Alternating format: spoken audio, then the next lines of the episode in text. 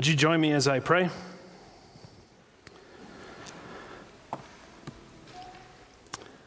Father, we come before your throne this morning still in, in mourning and distress over the brokenness in our world.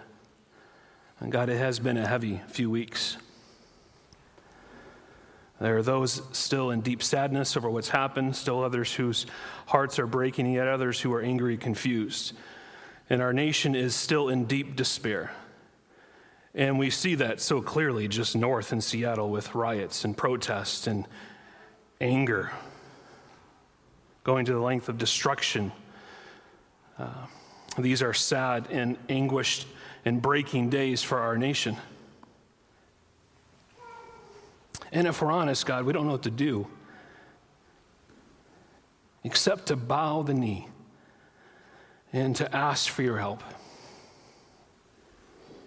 We ask for wisdom and peace in these days. And Father, we come to you in the midst of chaos and we cry out for rescue. That you would give us peace, that you give us rest. And God, we ask for justice. And we pray for safety for the many police that have taken the sworn dedication to protect and to serve our community, those who would never desire to destroy people, that care and stand up to injustice. There are many, even some in our congregation, that risk their lives each week. And we ask that you would protect them. We know that you see all and that you know all, and so we ask for justice to come. And we ask for justice for those who perhaps desired to peacefully protest the injustice in this world and then have resorted to destruction of property, but more importantly, to destruction of people. And God, we ask that you would bring swift justice there as well. We know we have an imperfect justice system, but we ask you to work through that system. Give wisdom to judges, courage to execute justice. And Lord, we echo the author of Proverbs who says, Rescue those who are being taken away to death, hold back those who are stumbling to the slaughter. And if you say, Behold, we did not know this, does he who weighs the heart perceive it? Does not he who keeps watch over your soul know it? And he will repay, not repay man according to his work. And God, we have no excuses, your church, to not see what is happening right in front of us. So help us, move us, convict us to stand up for those that are being oppressed, we will not be able to say we were ignorant. Open our eyes and our hearts. And we do ask for peace. From the top officials down to the common citizens that fill our land, please bring peace. God, our leaders need you, our country needs you. Every one of the 330 million people that live in this country need Jesus. And we praise your great name that everyone who calls in the name of the Lord will be saved. And how will they call on him whom they not believed? And how are they to believe in him whom they not heard? And how are they hear without someone preaching? And so, Savior, we ask that you would open our mouths at work, at home, even at the park now in our neighborhood. Open our mouths to tell hell bound sinners the good news of our risen Savior and reap a great harvest of souls in the U.S. And so we do pray from the president down to the newest immigrant to call your children to yourself and establish your church as one united, loving body in this land. Give all wisdom, wisdom that comes from you. May they submit not only their agendas to you, but may they submit their lives to you. And God, we do pray for our own congregation. May we be known more for our love and grace than our anger and opinions. And may we show love that only comes through you. May we be joyful people who remind ourselves weekly of the blessed hope we have in Jesus Christ. May we be peaceful people, resting on your promises. May we be patient people, giving grace to those that we live with. I pray that we are kind to all that we come in contact with. And may the goodness of our Lord fill our hearts and spill out into our lives with our family and friends and our church. And I ask that we would stay faithful to you, Lord, in every turn of our lives. Now we ask that you would make us gentle, slow to anger, quick to listen, easy to love. And I ask that we would have self control as a church. In a world that loves things instantly, instant opinions, instant passion, instant anger, may we give grace to those as we pause and take deep breaths and control our words and control our actions. And Father, this morning we do pray for our sister Minnie Wilson, who's about to depart from this world to meet you. And we ask that you give her grace and give her peace. We love you, God. We love that we can know you and trust in you. And now I ask that we can learn more of you this morning as we look at your word in the Gospel of Luke. May you use my words to preach your word for your honor and your glory. For we ask it all in Jesus' name. Amen. Well, welcome again. It's good to have you here. I can't tell you how much I've despised preaching to a camera for three months, but God is gracious in that, and uh, continue to pray that we'd have more and more ability to meet like this. And uh, thankful for all of you that could come here and uh, just be a part of the service. So we're in Luke. I started this series last week. I'm not sure if you were able to, to log on and see it. We had some issues last week uh, getting the service online, but hopefully those issues worked out this week. But we're in the, the continuing Luke chapter 1. We're going to look at verses 26 through 45. How great an artist dies here. These were the last words of one of the greatest egotistical leaders of all time, the Roman Emperor Nero. As he looked out on the funeral pyre that his servants were preparing for him, Nero had been ejected from Rome in a military coup against his reign.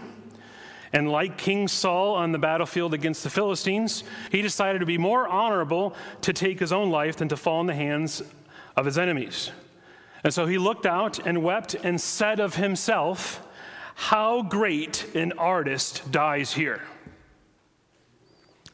What conceit! What incredible narcissism! And yet, if we're honest, Nero's self centeredness is not that unusual today. Maybe his words were especially audacious, but was his heart any less unique than what we see today? And here's an illustration for you to consider about yourself. If someone is talking to you for a long time and you become impatient and ready to get out of the conversation, how do you respond? Or when you're sitting in traffic and you become frustrated. Or when, even when someone in your home asks you to do some simple task, you become annoyed. The truth is, I believe, that we all can be self centered. And if you're a church member here, do you think of yourself as the center of the church? And you might think, no, I, am not up on stage. I, of course, I don't think I'm the center of the church. But how quickly do you assume that how you feel about something is how the rest of the church feels about that thing? From the setup of the church chairs to the sound of the music to the length of the sermon to the subject of the sermon. Are there not subtle nuances to self centeredness even in our church family? John Piper preached a number of years ago, and he asserted that God's chief concern in the entire universe is God Himself. Are you offended at that idea? Does it sound strange for you to hear that God's chief concern is not you or any human or even all humanity, but Himself? The strange truth is that we are so ego, egocentric that we naturally think of ourselves as central. So we say things like, God had to create us, or He would have been lonely. Or he had to give us a choice between good and evil, or we would just become puppets. Or, or he had to save us after all, he made us. And in those statements, in short, we think of ourselves as central to God. And we ultimately think of ourselves as central to ourselves. We can easily believe that this whole world is centering and rotating around us. Makes us feel better about ourselves. We can fall into the trap to believe that we are the central actor in the story, and God has come into our story now, and He's going to follow our script, and all things will be better for us. But I have better news for you today. God doesn't so much enter into our story, He makes a story. God isn't the supporting actor in the story, instead, He is the author and leading role. And this is what we see time and again throughout the scriptures. The God of the universe is not always secluded in the minutiae of every day, but He's personally involved. And, and can there be any more personally in, involvement for God than the incarnation? And God is completely sovereign. This morning we find that He chooses the weak and the powerless to point back to Himself. See, the world seems to think that the powerful only choose the powerful to display their strength, but God shows us otherwise. So here's the main idea. And if you're going to write down anything this morning, I really encourage everyone to get this main idea of what I want to convey in this passage this morning. So be ready here. I'll, I'll, I'll repeat it. The power of God doesn't belong just in history, but in the present. His power is mysterious, but not distant. His power strengthens the powerless. The power of God doesn't belong just in history, but in the present. His power is mysterious, but not distant. His power strengthens the powerless.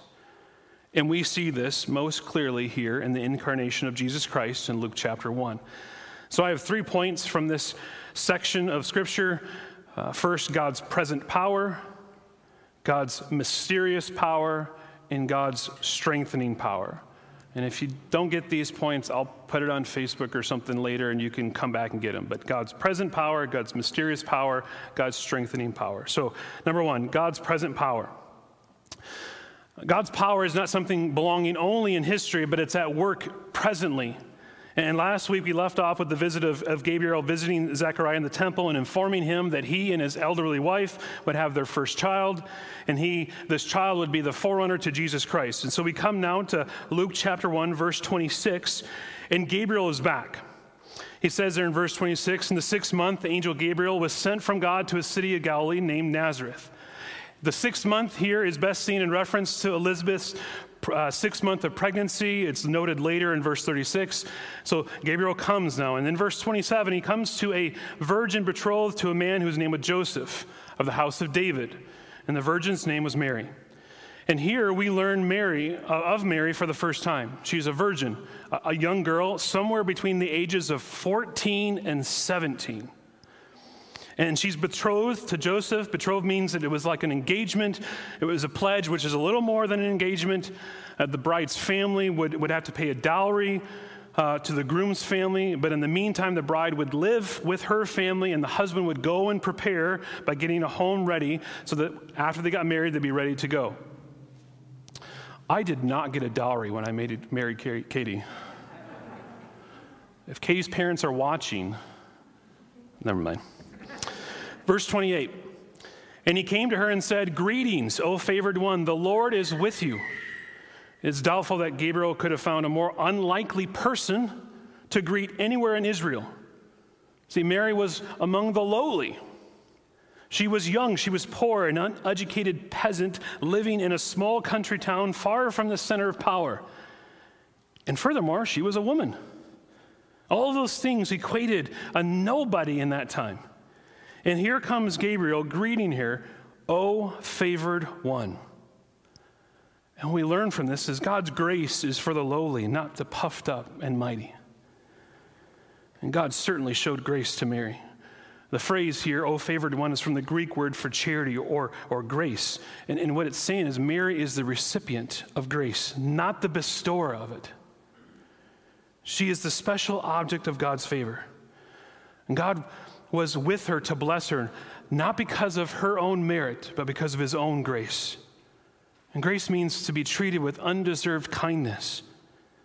But, but Gabriel's greeting has often been misunderstood. See, Gabriel was not worshiping Mary, and he did not say she was full of grace. Unfortunately, those ideas come from false teaching of Roman Catholics. And the Catholic Church has taught for years Hail Mary, full of grace, the Lord is with thee. Blessed art thou among women, and blessed is the fruit of thy womb, Jesus. Holy Mary, Mother of God, pray for us sinners now and at the hour of thy death. And friends, this is not a biblical prayer, although it has some biblical language. this prayer, this teaching of the Roman Catholic Church treats Mary as the source of grace rather than the object of grace. And many, for hundreds of years, now confused and misled to pray to Mary because they think that she has grace to give. But that's not what the Bible teaches. The Bible teaches us that Mary is the recipient of grace, not the repository of grace. When we look at the Greek word for favored, we see it in a passive participle. Mary was passive, she was acted upon. It refers to the grace that Mary was given by God, not to any grace that she can give to others. And it's important to know what, what to believe about Mary here because there's so many in our world that have gone wrong. The Bible never says that Mary was without sin, or that she remained a virgin, or that she was able to give grace to sinners. And if you're here today or listening and come from a Catholic background, I hope you can hear all of this. Mary, Mary is not the one we're to worship. She continues to point to God. She is not the lead actor, God is. And in this, we learn Mary is like us. And I can only imagine how it would grieve Mary to know that some people worship her. And the Bible is clear beyond the fact that she was the mother of Jesus, is that she was saved by grace. And so the way that Mary helps us is not by giving us grace, but by showing us that God can give us the same kind of grace that He gave her. See, her experience is not ours. Nevertheless, her example is for us. She received grace from God, and that proves that God shows unmerited favor to, to us, lowly sinners. Even when we feel small and insignificant, overlooked by the world, we can know that God is for us. Have you ever felt like your life is too small for God to notice, too insignificant for God to be aware of you? I'm sure that's perhaps what Mary was feeling. And you can hear it in her words. Look at verse 29. But she was greatly troubled at the saying and tried to discern what sort of greeting this might be. And the angel said to her, Do not be afraid, Mary, for you have found favor with God. See, God's power doesn't just belong in history, it was present here with Mary. And in this scene, the angel will clarify what this visitation means, but he will not disclose everything that will happen to Mary. See, Mary will spend the most of, it, of the infancy narrative in a state of wonderment and, and must ponder the stupendous events without any angel there to interpret it for her. So that's first, God's present power. Second, God's mysterious power. God's mysterious power is not distant. And, and, Gabriel continues. He says in verse 31 And behold, you will conceive in your womb and bear a son, and you shall call his name Jesus, which, by the way, means God saves. And he will be great and will be called the Son of the Most High. Jesus is greater than John, and he's the long awaited Savior bringing God's never ending rule to the people of Israel. And so great is God's greatness that he alone deserves to be called great by saying that Jesus would be great. Therefore, Gabriel was testifying to the deity of Jesus Christ. No one is greater than Jesus. Jesus is great in wisdom, great in power, great in love, and great in majesty of his divine being. His greatness is the greatness of God. And he says, and, the Lord will give to him the throne of his father David, and he will reign over the house of Jacob forever, and his kingdom there will be no end. And with these words, the angel announces the greatest event in human history the coming of the Son of God. And these are the words that the world has been longing to hear. He says he will be called the Son of the Most High, which, has, which is just rich in Old Testament background. 2 Samuel 7 13 says, And he shall build a house for my name, and I will establish the throne of his kingdom forever. And this is David talking about his son, but it's fulfilled in Jesus Christ. And then it says, verse 14, I will be to him a father and shall be to, my, to me a son. My steadfast love will not depart from him. And as I took it from Saul, whom I put away before you, and your house and your kingdom shall be made sure forever before me, your throne shall be established forever. And the only kingdom that has no end is God's kingdom. The Davidic throne is clearly this regal image drawn from the Davidic covenant's promise of a son and a house and an everlasting rule, and it's applied and seen fully in Jesus Christ. Well, Mary responds in verse 34. She says to the angel, How will this be since I'm a virgin? The first advent of our Messiah was to be an advent of humiliation. And we need to be careful not to despise poverty in others and to be ashamed of it in ourselves. Jesus, Son of God, came to this poor couple. The condition of life that Jesus voluntarily chose should cause us to pause and consider our lives, to pause and consider what we're striving for in this world. And see, there's a common tendency in all of us to bow the heads to those of prestige and honor and richness, sometimes to make an idol out of money or fame. But these urges, friends, should be resisted. 2 Corinthians 8 says, Though he was rich, yet for our sake he became poor so that you by his poverty might become rich. we should pause and admire the amazing condescension of the Son of God. See, Mary here was not doubting the word spoken. She wanted to know the mechanics of how it will happen. She asked, How will this be? Not, How can this be? She isn't asking for a confirmation. She's not asking for a sign like Zechariah did. Mary was stumped as to how this would happen. I'm also I, believe, thinking that she was just humbled by this. Her, what? Why, why me is, is kind of the question. She's young, possibly even too young to have a child. Friends, suppose it was your job in the next week to share news with a friend that he had just inherited $2 billion through some distant relative that he never met. And it's your job to come and share this news. And so you go and tell him, and he says to you, You know, it doesn't surprise me one bit, really, because I always knew something great was going to happen to me. What would you say to them? I would say you've been walking around with a veil of illusion, buddy. You didn't know this would happen. You had no idea. I mean, anybody who was not surprised by an inheritance of $2 billion shows all along that they're out of touch with reality. And in the same way, Mary's first response is incredible, impossible. How will this be? And if you've never gone through a stage like that, you probably have never really seen what the Bible actually promises. You've probably never seen what the size of the promise the gospel makes. See, Mary here has more wonder than doubt. She sees the bigness of God here, she's in awe of his greatness. So the angel responds in verse 35. And the angel answered her, The Holy Spirit will come upon you, and the power of the Most High will overshadow you. Therefore, the child to be born will be called Holy, the Son of God.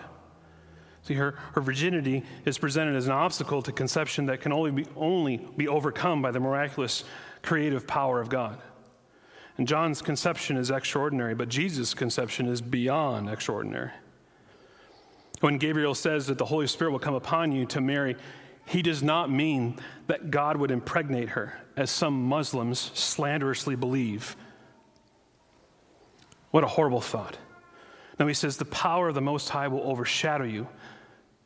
And when he says the Most High will overshadow you, he uses the same word in the Greek Old Testament translation to describe of the Spirit of God hovering over the face of the waters upon creation in Genesis 1. And this reminds us of the Holy Spirit has been actively involved in everything that God has ever done.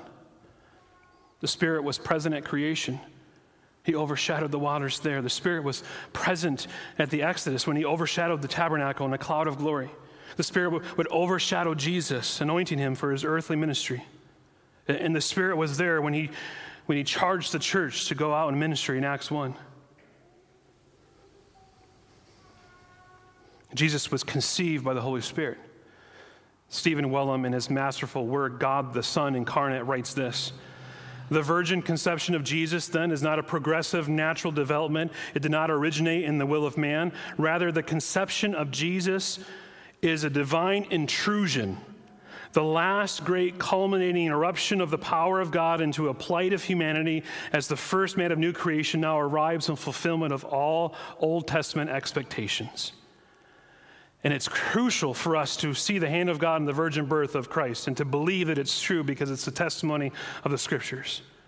And, and every year, there's new studies, there's, there's new articles that go out into magazines that are striving to discredit the virgin birth because believing in the virgin birth is a first level doctrine. And if you pull out the string of the virgin birth, com- the complete weaving of who Jesus Christ is will fall apart. If Jesus was not born of a virgin, then he was born with sin. And if he's born with sin, then he couldn't be our Savior. Wellum continues. He says, Jesus was not conceived in Adam, but by the divine power of the Holy Spirit, so that the glory presence of God the Son assumed a human nature. And Don McLeod adds Adam begot a son in his image, but Adam did not beget Christ. The Lord's existence has nothing to do with Adamic desire or Adamic initiative. Christ is new, he is from the outside. And very simply, God could not assume a fallen human nature. And so to de- deny either Christ's deity or his humanity is to deny the Jesus of the Bible and to rob us of a Redeemer. And so God's power is mysterious, it's, it's peculiar, but it's not distant. And then, third, God's strengthening power. When we faithfully read the Bible, we, what we continually find is that God's power empowers the powerless. Over and again, from Moses to Joshua to David, God comes in power and authorizes power for those that are serving him for his glory. God's power isn't distant or even normal, it, it comes down to live among us. And what we read here is that God gives Mary a sign, even though she didn't ask for one. He says, And behold, your relative Elizabeth, in her old age, has conceived a son. And this is the sixth month with her who is called barren. A barren, post menopause woman was going to have a baby. And then he says in verse 37 For nothing will be impossible with God. Our eternal God can take on flesh and blood and become a man if he chooses. Who are we to tell him what he can and cannot do? And friends, the moment you admit the existence of God, you must deny the impossible. When with God, there's nothing impossible. Nothing bars him from bringing a baby to a barren woman or a virgin. For nothing will be impossible with God. I don't know if you're reading the NIV, but I appreciated the rendering there of verse 37. It says, For no word from God will ever fail. No promise of God, no command of God, no words of God will ever fail. They won't fall to the ground unfinished. For when we believe that it's too big, too mighty to happen, he reminds us again nothing is impossible with God. So, is there anything in your life right now, friends, that seems impossible? It's good to look out and see faces, by the way.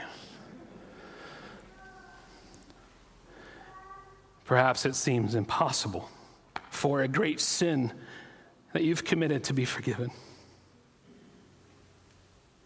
Especially after all the times you've tried to not do it.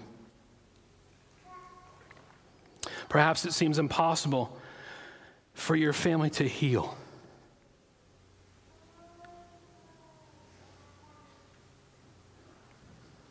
After deep wounds that have been left festering for years.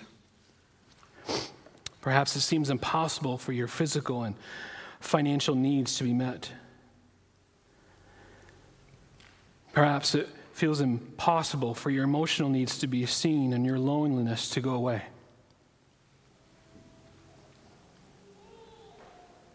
And you might think it's impossible to endure the suffering that's now come in and seemingly overtaken your life. Or even more so, you think it's impossible for that someone that you've been praying for for years to be saved.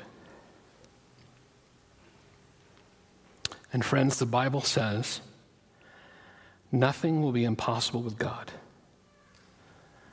because He is the God of the virgin birth.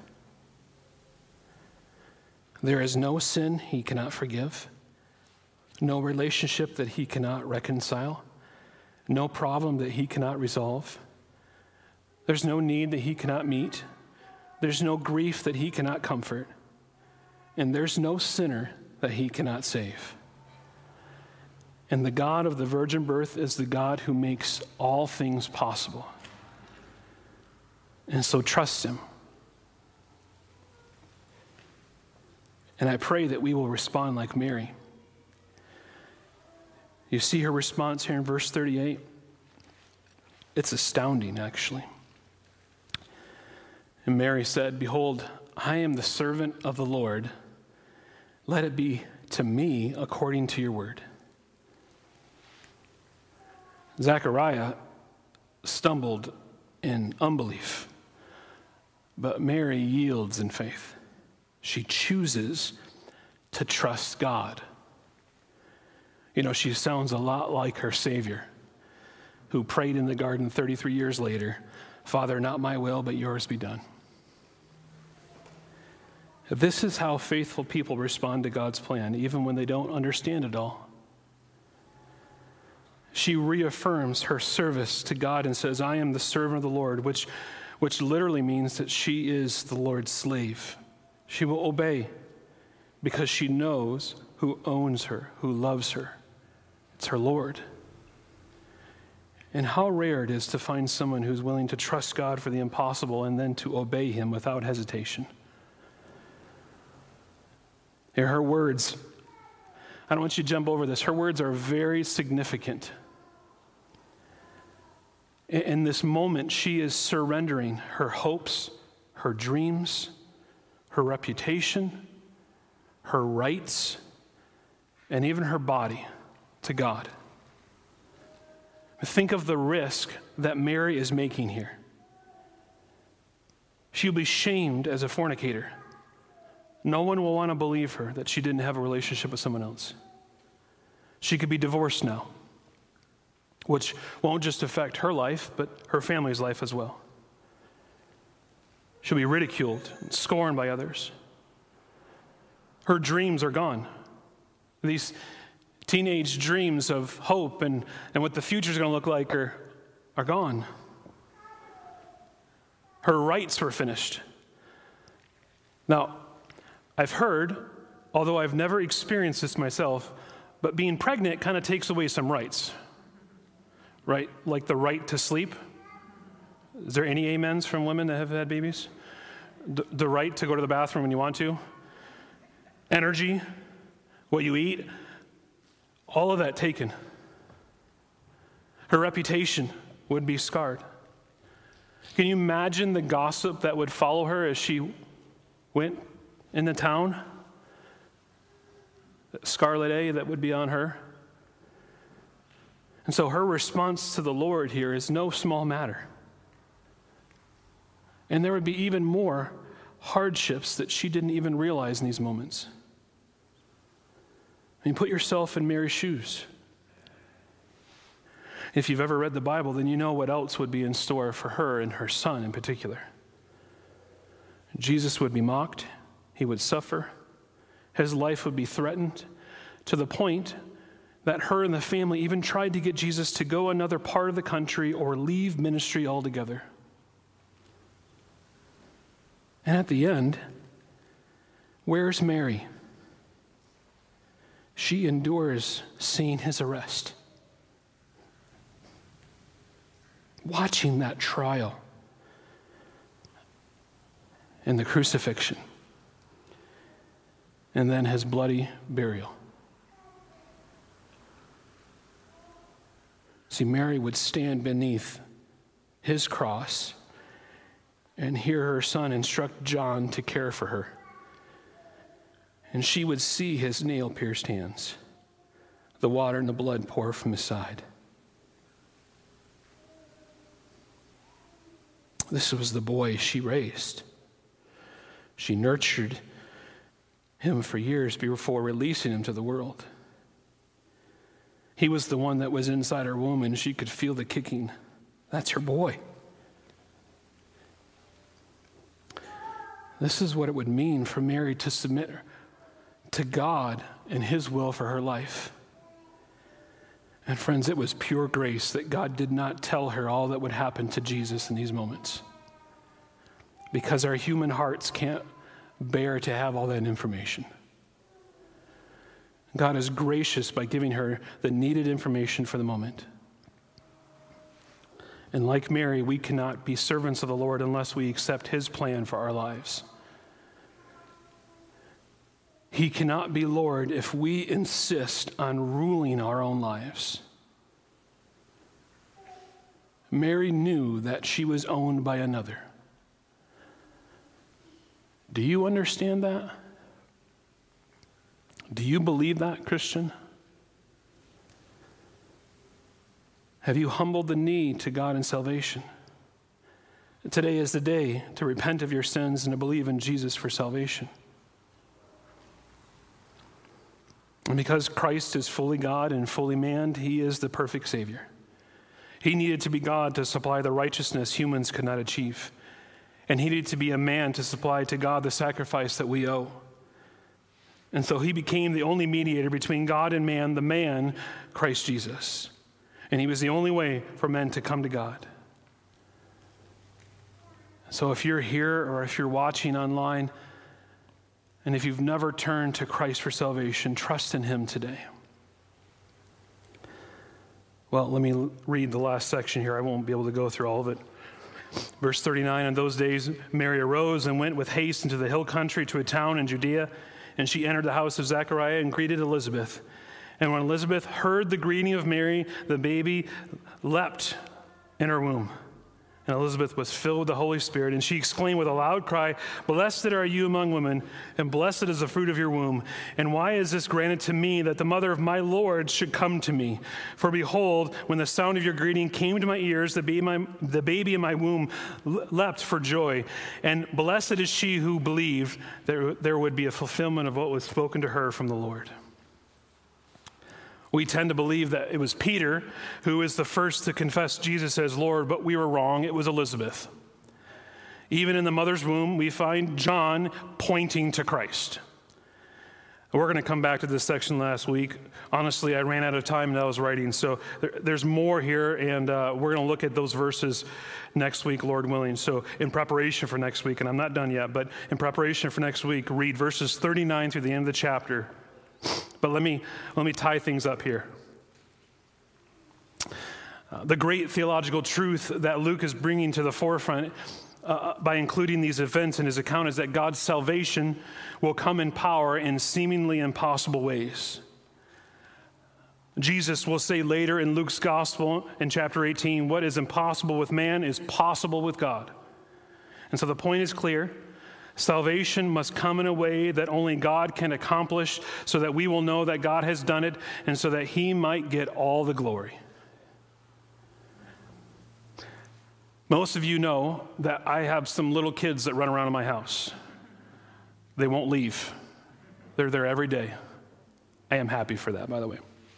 A couple years ago, I was cleaning a car and I took out a car seat. It was a car seat we had bought in Sweden, and Swedes are ridiculous about their car seat safety. And it had all these belts and all these things.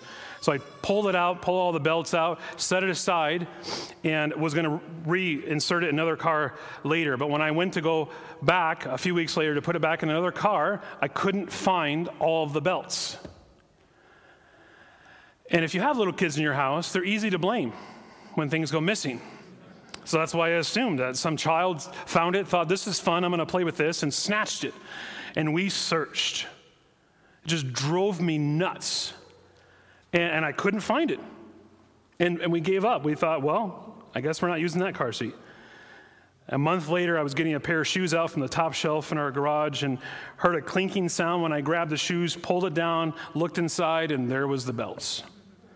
I had put it there thinking I would remember, and I didn't. And in that moment of relief, I grab him and I'm, I'm laughing of wonder that we, you know, I'd looked and wanted to look and I couldn't find him. And I go inside and, and, and I laugh and, and I share with Katie what, what I found, which was lost. And there was astonishment there because we had searched, couldn't find it. Because in a, in a million years, I would never found it, I don't think. But the seatbelts found me when I wasn't looking. And that's what the Bible says about Christianity. That's what the Bible says about God and you.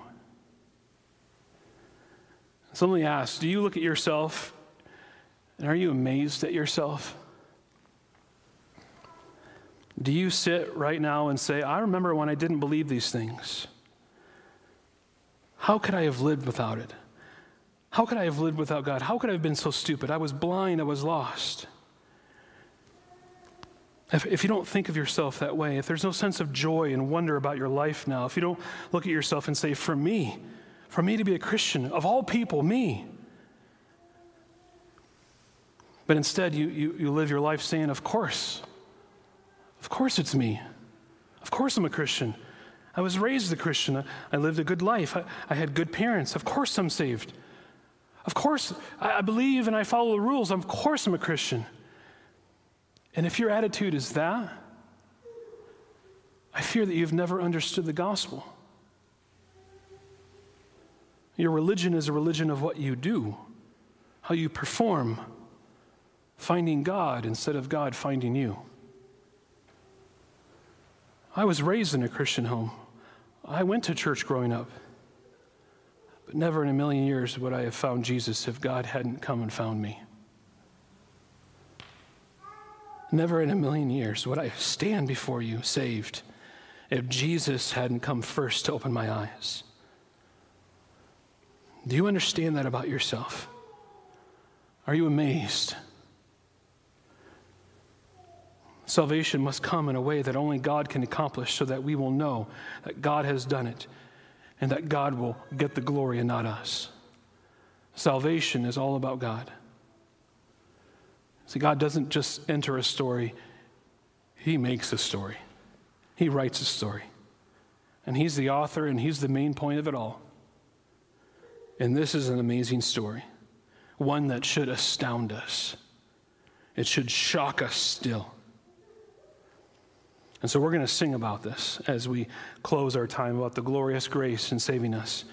And we're going to sing, How Great Thou Art. When we see God, we stand amazed that He chose us. And, and the verse that says, When I think of God, His Son, not sparing, sent Him to die, I scarce can take it in, that on the cross, my burden, gladly bearing, He bled and died to take away my sin. Let's pray. Father, you've been so good to us